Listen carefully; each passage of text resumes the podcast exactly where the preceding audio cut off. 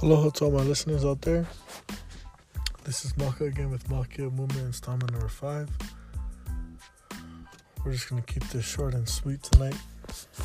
Um, today has been a long day.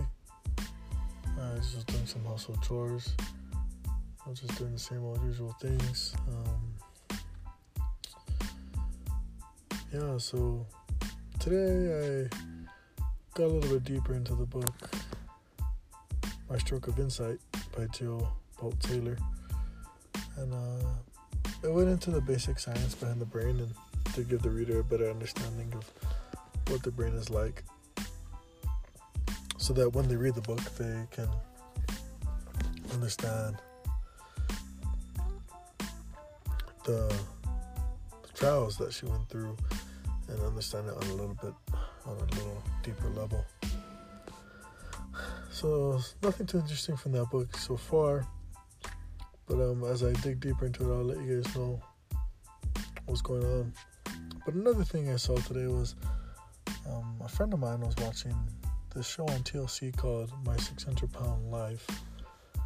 And um, for those of you who are not familiar with the show, it just documents people who have struggled with weight issues there for the entirety of their life, and they've put on a lot of weight, and kind of documents their weight loss journey and a lot of these people are trying to turn their life around so that they can be eligible for gastric bypass surgery.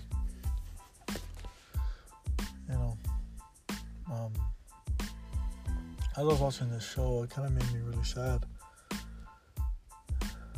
really sad for these people because, um, from what I heard, a lot of these people have suffered um, bad experiences in childhood and they, they turn to food as a way to cope with those experiences.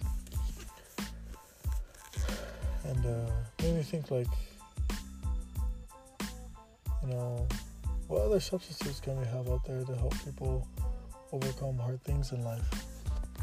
And what things can we be more passionate about, more understanding of, and more willing to help rather than to to hurt. And I'm not going to go into the details of the show because I want to be respectful of these people and I don't want to misspeak and say anything that would be out of line. But that is the basic premise of the show, and it made me think about all the blessings that I have of my health and you know the childhood that I had and the experiences I had that allowed me to grow up and to be a healthy adult. And I, I teared up a little bit watching the show it made me sad to see that someone had um, let their problems kind of spiral out of control and it led to very serious weight gain. And so, just a couple things I picked up from these experiences. There are things in life that we that we go through and we don't fully understand.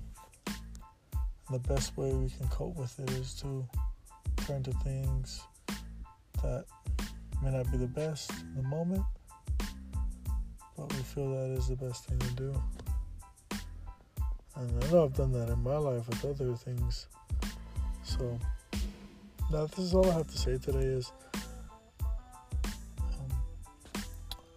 try to seek out good things to help you cope with hard things in life.